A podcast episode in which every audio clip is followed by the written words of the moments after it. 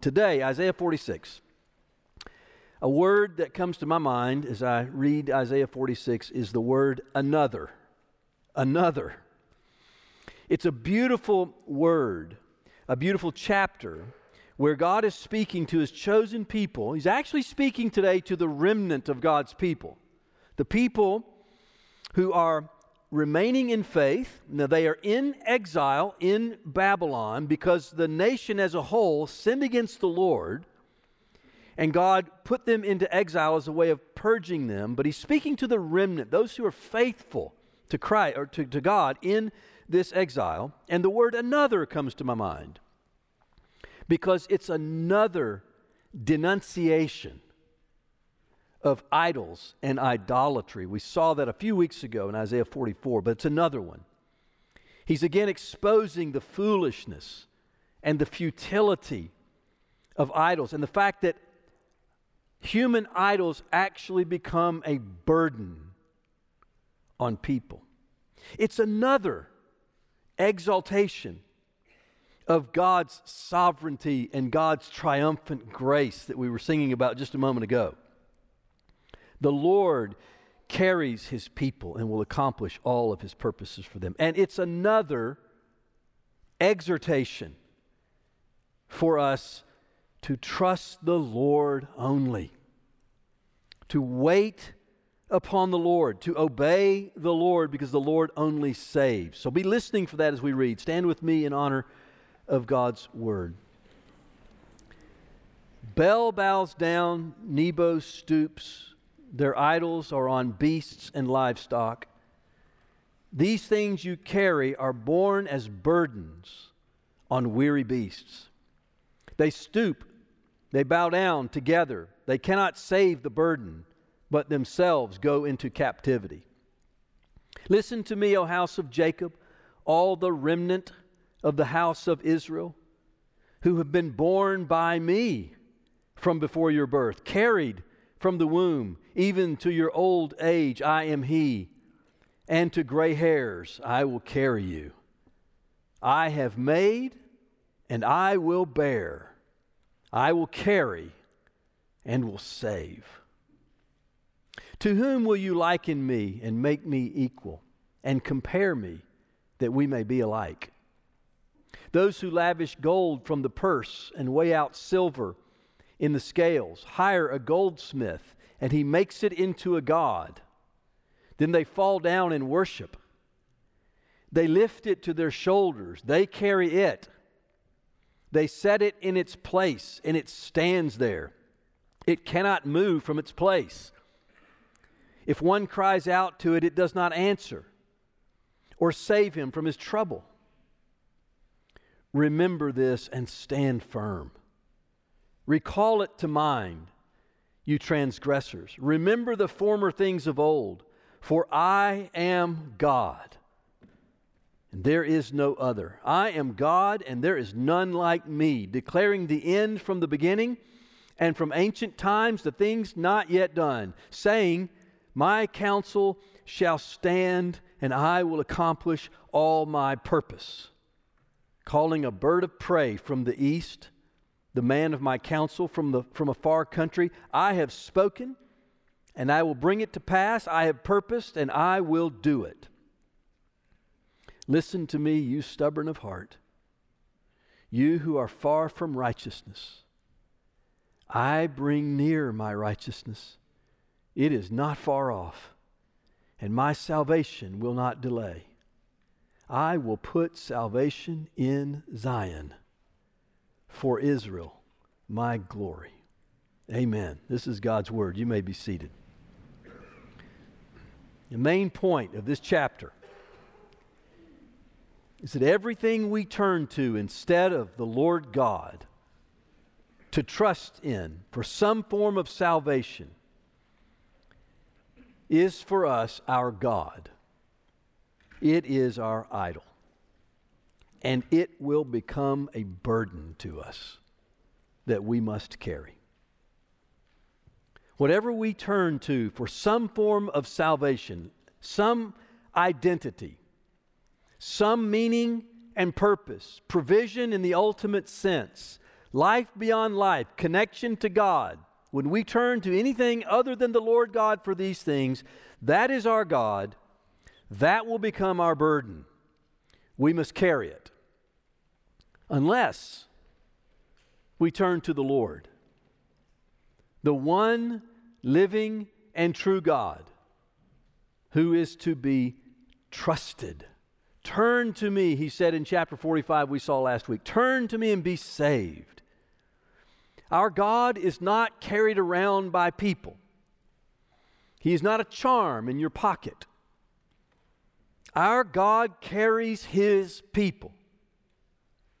And he accomplishes his purposes. He saves. This is the main point of Isaiah 46. Hear him, listen to him.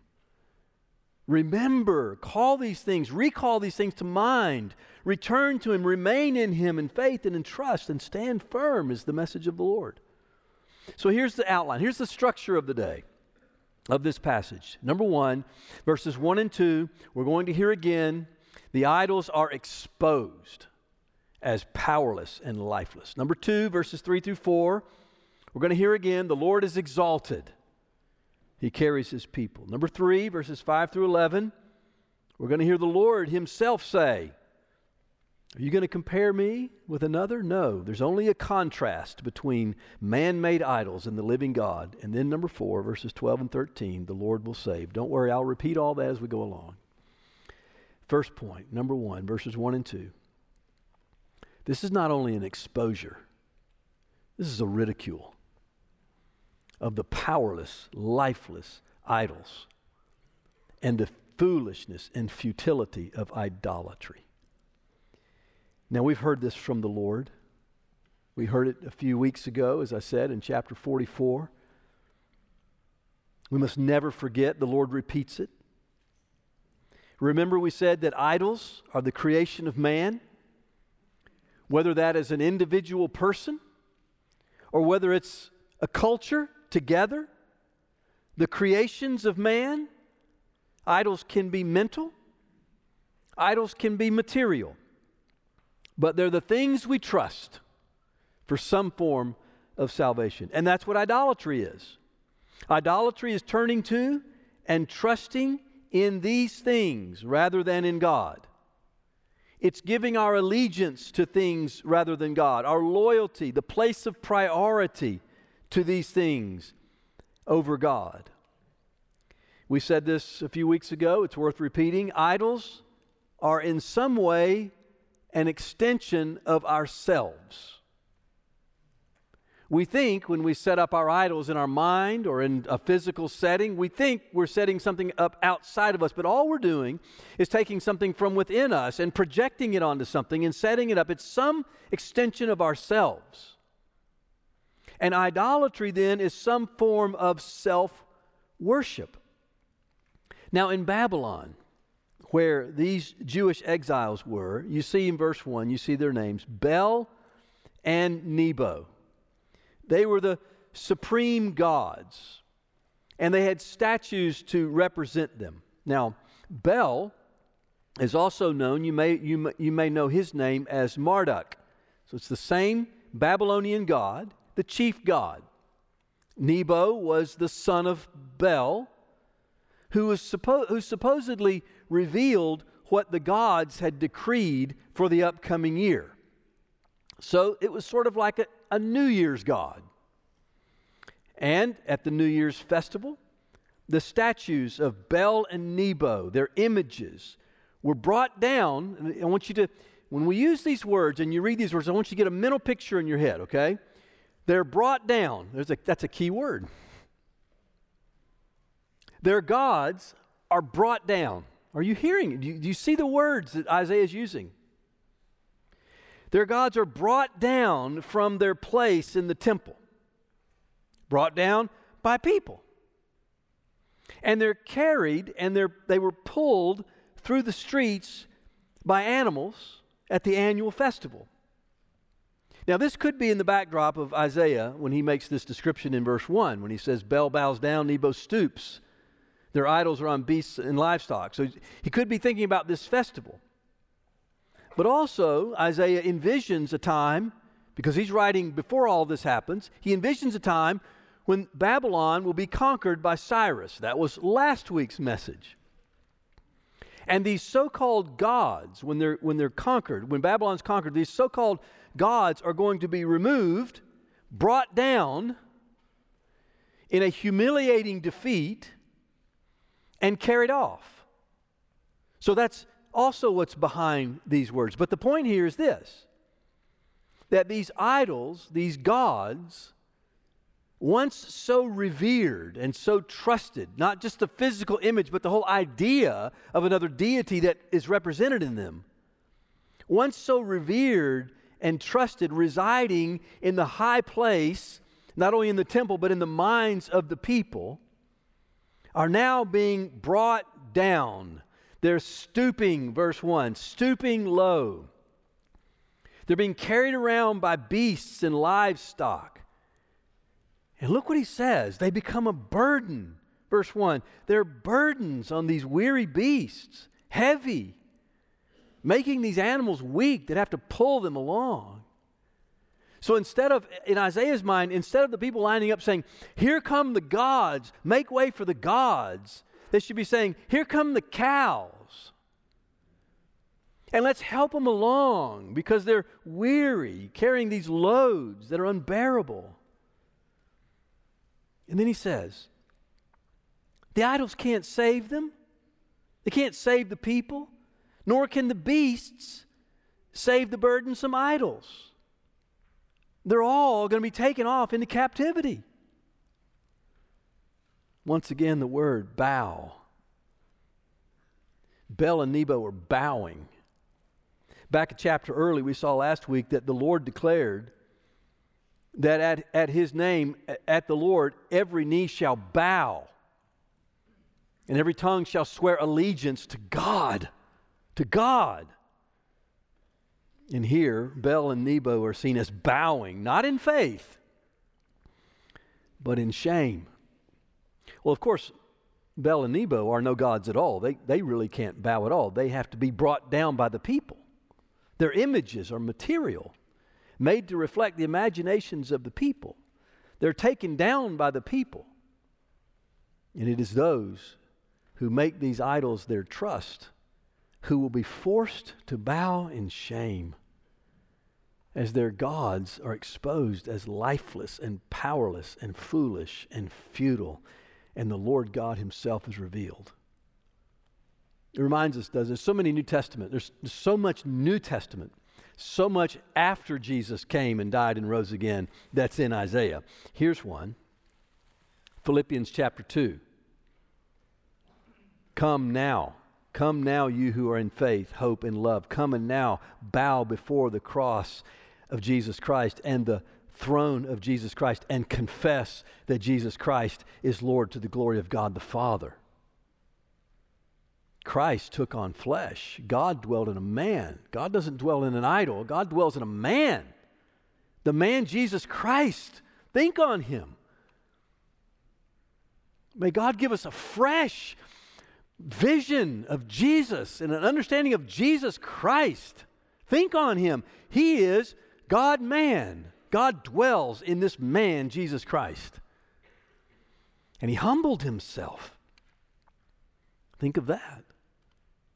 Jesus Christ humbled himself. He became obedient to the Father. the Son of God submitted himself to the Father God.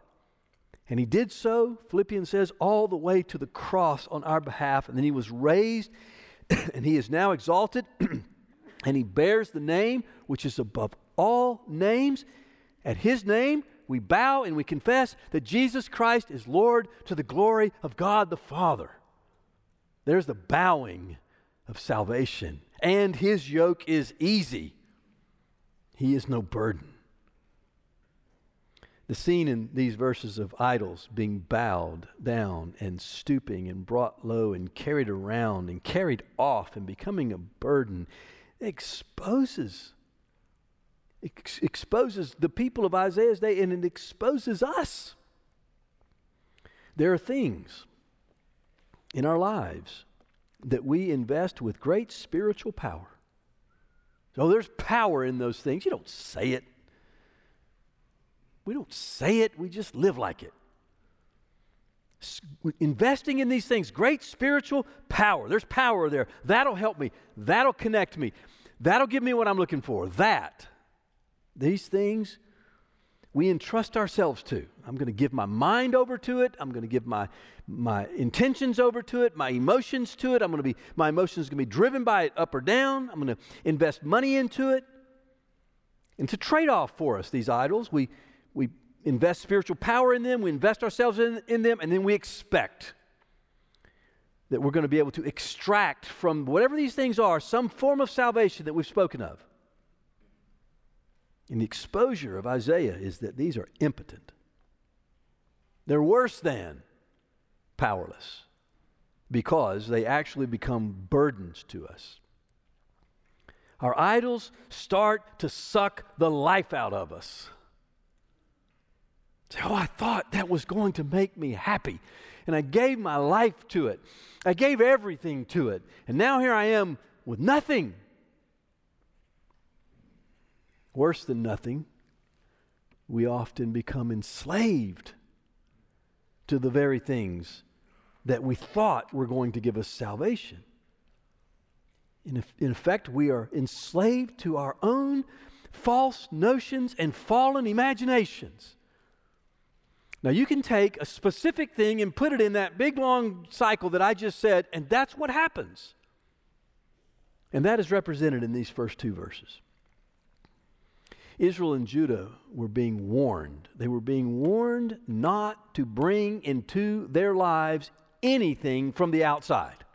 That's what's happening. They were God's people. They were given God's word, one God, only one God, no images even of Him.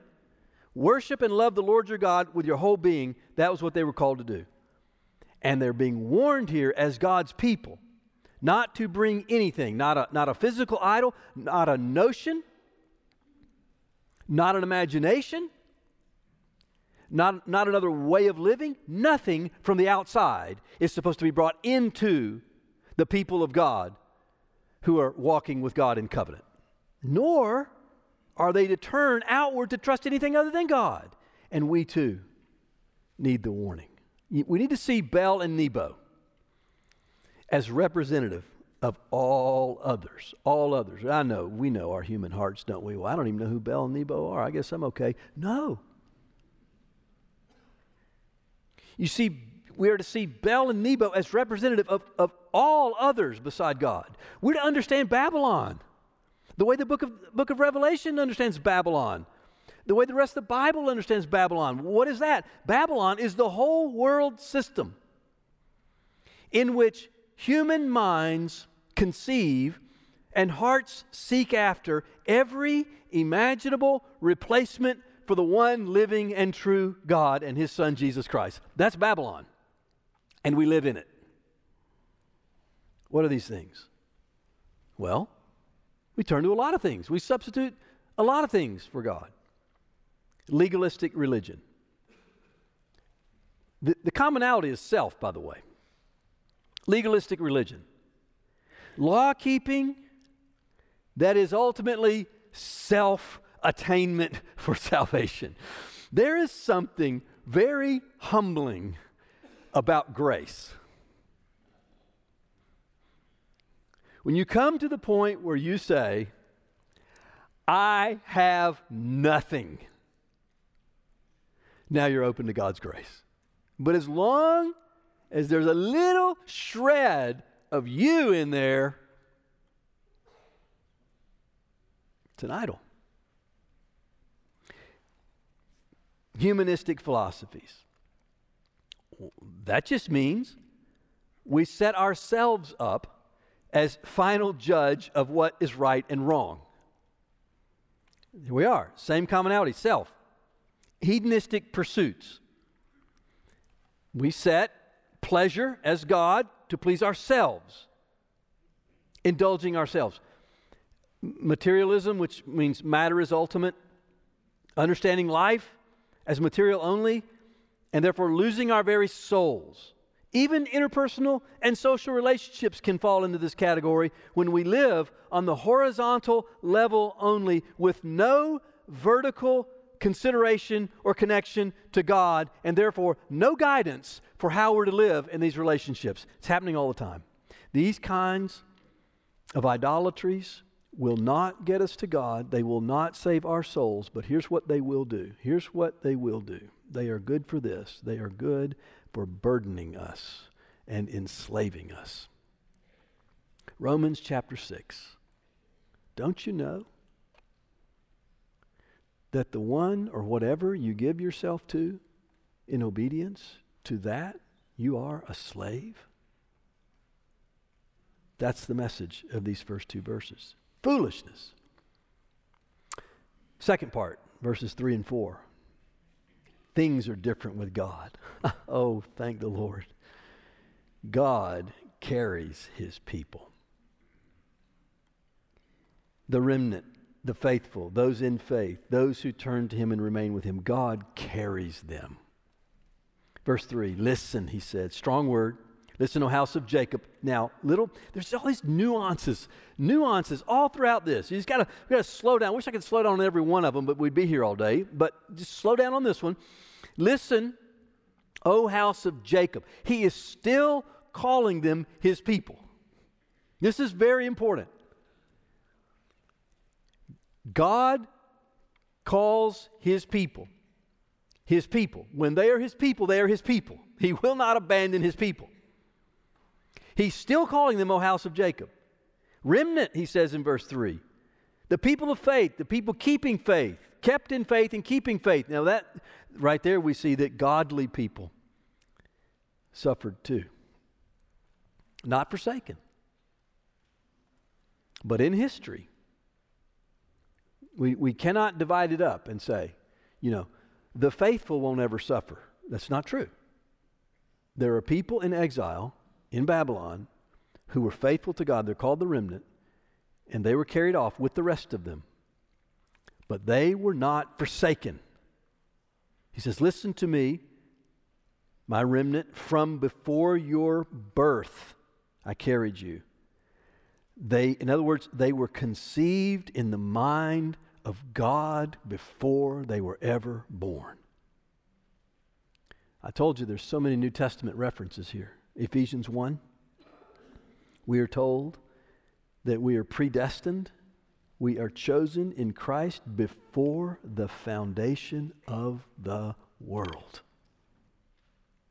Carried, he says in Isaiah, carried from the womb, that is your birth, to your old age and gray hair. I made you, I bore you, I bear you up, I carry you, and I save you. Note again another play on words, key word. People bear idols, but God bears his people. The point God does it all. It's all by grace. It's just wave after wave of grace. He chooses, He calls, he saves, He carries, He keeps, He preserves, He completes, He presents all the way to the end to share in His glory. It's God's grace. We see it in Romans chapter 8. Those whom He foreknew, He predestined to be conformed to the image of His Son. Those whom He predestined, He called. Those who He called, He justified. Those who He justified, He glorified. It's all God. It's God.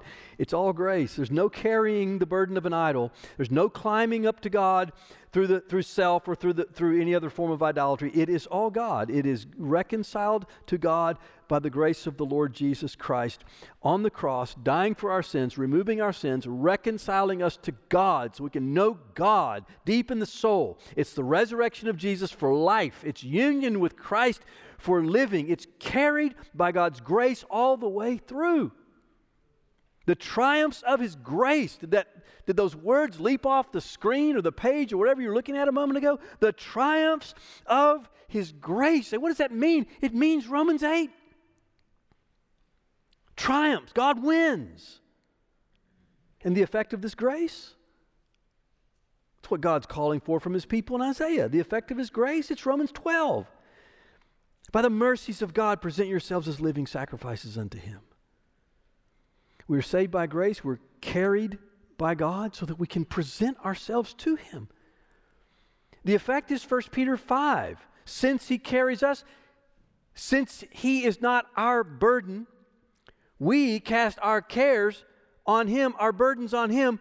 Psalm 55, He, ca- he carries our burdens and sustains us. Psalm 68, every single day he's bearing us up. Do you, un- you see what Isaiah is saying here? He's saying, lay down the idols that you, that you have to carry as a burden and put yourself in the hands of God who carries you and bears you up every single day. It's Jesus. Matthew 11. Yoke up with me, he said, because my burden is light. I'll walk with you. God is exalted. Third point now God says, again, he's done this before, and he does it again. He says, let's, let's compare now. Come on. You're going to compare me with someone? Did this in chapter 40, we saw. To whom will you like, verse 5, to whom will you liken me and compare me? Answer, you can't. But he doesn't stop there because he gives contrast.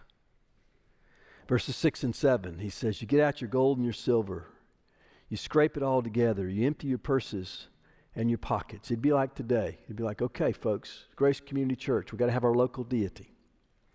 The deity that resides on the eight and a half acres on the corner of Old Hickory Boulevard and Granny White Pike. Where's ours? Okay, you ready? Get you empty it out. Get your pocketbooks. Let's go. Pockets. Let's go. Give me your pocket change because we're going to get somebody who's going to build us one. This is exactly what he's, he's laughing. He's mocking. You're saying, Scott, you're being silly. Of course. That's the message of Isaiah. That's what they're doing. And so they get their craftsman, they hire, look at verses 6 and 7. They get the craftsman, they hire him, he makes, his, he makes the idol, they set it up, and then they worship it. Well, first they lift it up, they carry it around, they set it in its place, then they worship it. And then they start talking to it. What's the future? What, what direction should we go? What should we do? What should I do with my life? Look what he says no response, no movement, no salvation. It can't move verses 8 through 11. But God. I am God, he says. I declare from the beginning what will be in the end. Only the Lord can do that. That, that is, by the way, I've said it, we've said it before, I think, but if not, here we go. That's the whole nature of predictive prophecy. It's part of the beauty of Isaiah. He is, he is, these things are declared before they happen. And one one of the, of the evidences, we could say, for God is that He's the, in God, is the only place we find something being told before it actually happens. And that's what He's doing here. That's what He means in verses 8 through 11 when He says, I declare from the beginning what is the end. And then my counsels shall stand, my purposes shall be accomplished. One of those purposes, verse 11, is strange. You think, that's strange. A calling a bird of prey from the east and the man of my counsel from the far country. What is that? That's Cyrus. Remember last week? Remember, God said, I'm going to raise up this pagan king of the Persians. He's going to defeat the Babylonians, and he's going to be the one that gets my people back to Jerusalem. And God said, He's like a bird of prey. I, ra- I called him, I whistled, boom, he's there, he's doing my will. When God wants to accomplish something, He's going to accomplish it. That's exactly what He's saying here. It's so powerful. I wish I believed this. Don't you? Let's pray for each other that we will. He spoke, He purposed, He will do it. The point is that God is sovereign. He plans, He proclaims, He carries out, He accomplishes. When you read your Bible, when you read in Genesis 12 about Abraham being raised up and the nations coming, and you keep reading about David, you know, the, the, Abraham's son, Abraham, Isaac, Jacob. Then you read about David, and you read about David's son, and you read about the kings, and you keep reading, and all these prophecies. You're in Isaiah, and you keep reading, you keep reading, and then you come to Jesus, and all this beautiful prophecy and in Old Testament and theology and history comes together around this one person, Jesus Christ. All, what you're seeing is you are seeing the very plans and proclamations of God being carried out in real time, in real history, real space in Jesus Christ. It's all happening right there. And that's the point. And so he says, stand firm. Just like he told Ahaz back in chapter 7 stand firm. if you're not firm in faith, you're not going to be firm. You got to believe this. And as the truth, the word unfolds, the light shines. I've already said it, but we'll say it again. The light shines, and we see all the links to Jesus Christ in this. Verses 10 and 11, very key verses. Look at it. He says, My counsels shall stand, and my purposes will be accomplished. Now that language, that is language, that is New Testament language, and I think it's absolutely intentional on the part of people like the apostle Paul when they're writing the New Testament to use the same language that is being used in Isaiah. So in Isaiah, did you keep these words in mind, okay? Counsel, my counsel will stand, my purpose will be accomplished. And so I go over in my mind, I'm going to read it to you. You don't have to turn, just write this down. Ephesians 1, 3 through 12. Ephesians 1, you can read it when you go home. But I want you to listen for these words counsel and purpose. And you'll see how what Isaiah said is happening, is what Paul's writing about in Ephesians 1 about Jesus. He says this Blessed, I'm going to read it slow, just let it wash over you. Blessed be the God and Father of our Lord Jesus Christ, who has blessed us in Christ with every spiritual blessing in the heavenly places, even as he chose us in him before the foundation of the world. That is Isaiah 46, people. That we should be holy and blameless before him in love, he predestined us for adoption to himself as sons through Jesus Christ. Ready? According to the purpose of his will.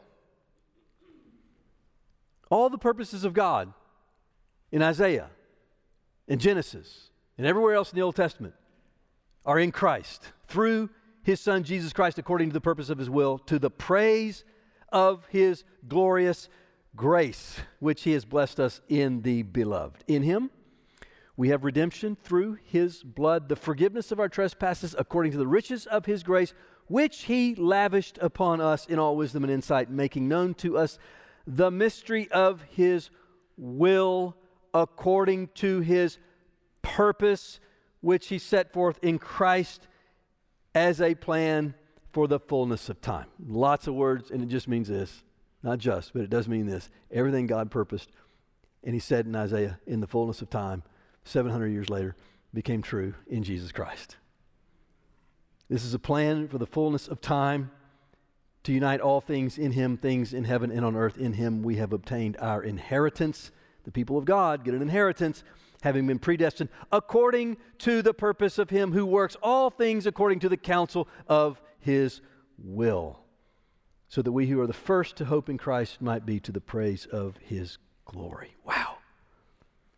When the Lord declared in Isaiah that he would accomplish his purpose and his counsel, the counsel of his will, what he meant was that what these people couldn't see then, but we can see now because of the unfolding of his word, the purposes of God, the counsel of God, the will of God to save a people is accomplished through Jesus Christ and his cross. It is all in him. God could not abandon Judah, Israel, in Isaiah's day, because to do so would have meant that he left his purpose the counsel of his will unaccomplished, unfulfilled. God can't do that.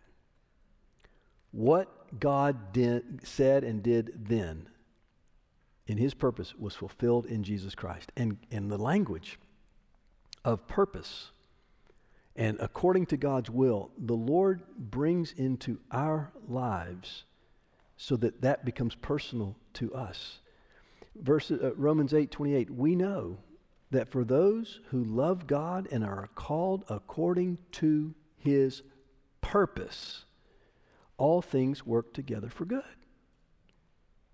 In Christ, you, listen, brother and sister, Christian, in Christ, God makes his grand counsel and his purposes specific for you. They are personal for you. God will accomplish his purpose for you and for me. And here's what I've got to say this. I have to say this. I don't like to pick on people, but I have to say it. There is so much nonsense out there that says God is here to fulfill my purpose for me.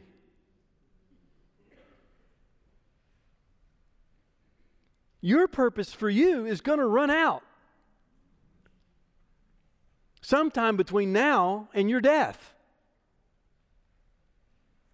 It's God's purpose for us that matters, and what He wants to do is conform you and me to the image of His Son, Jesus Christ. And He carries us all the way through to do it. God cannot abandon you. If He ever were to abandon one of His children, it would be for God to leave His purpose unfulfilled. And I cannot imagine that. The whole thing collapses if God doesn't fulfill his purpose. This is why we're here, brothers and sisters. Remember and stand firm. Okay, the last part, verses 12 and 13, he just says, Stop being stubborn and listen. Verse 13, he says, I'm coming near. I'm going to set it right. I'm going to save my people. I'm going to get glory. So, there are three verbs, and they're going to be my closing application. Just get straight from the text, okay? First one's in verses 3 and 12. Listen. Brothers and sisters, listen. What are you listening to? Are you listening to God? Are you listening to His Word? Are you listening? You know, you know where the thus saith the Lord is? Thus saith the Lord. That's a wonderful phrase. That's, that's, that's got some power to it, doesn't it? Thus saith the Lord. You know what that is? It's in the Bible. Are you listening? If you're not a Christian, are you listening today? You may, may be the first time you ever come to a place like this, you're thinking, these people are nuts singing songs. This guy's got a Bible. He's getting worked up about God. Yes. Are you listening? Jesus died for you. Jesus will save you. He will. You repent of your sin. You call out to Him. You throw yourself at His mercy. And He will accomplish His purpose for you, which is to make you like his son, and he'll start by forgiving you. It's beautiful. The next one is remember, verse 8. Are you recalling to mind what you've read and what you've heard? The things we said this morning that God is sovereign, that He carries His people, that Christ died for your sins. Do you know how important the first five minutes of your day is? Mine started this morning. I didn't even get out of bed before I was doing it. I couldn't even get out of bed. I mean, I, I did. I got out of bed very early. but I couldn't get out of bed without rehearsing, without reviewing, without recalling. Just lay there, it was quiet, dark. I just said, okay, God, you're sovereign. I'm yours. Jesus is Lord. Are you recalling? And then he says, verse 8, stand firm faith in trials, in temptations, in doubts and fears against the devil, and together.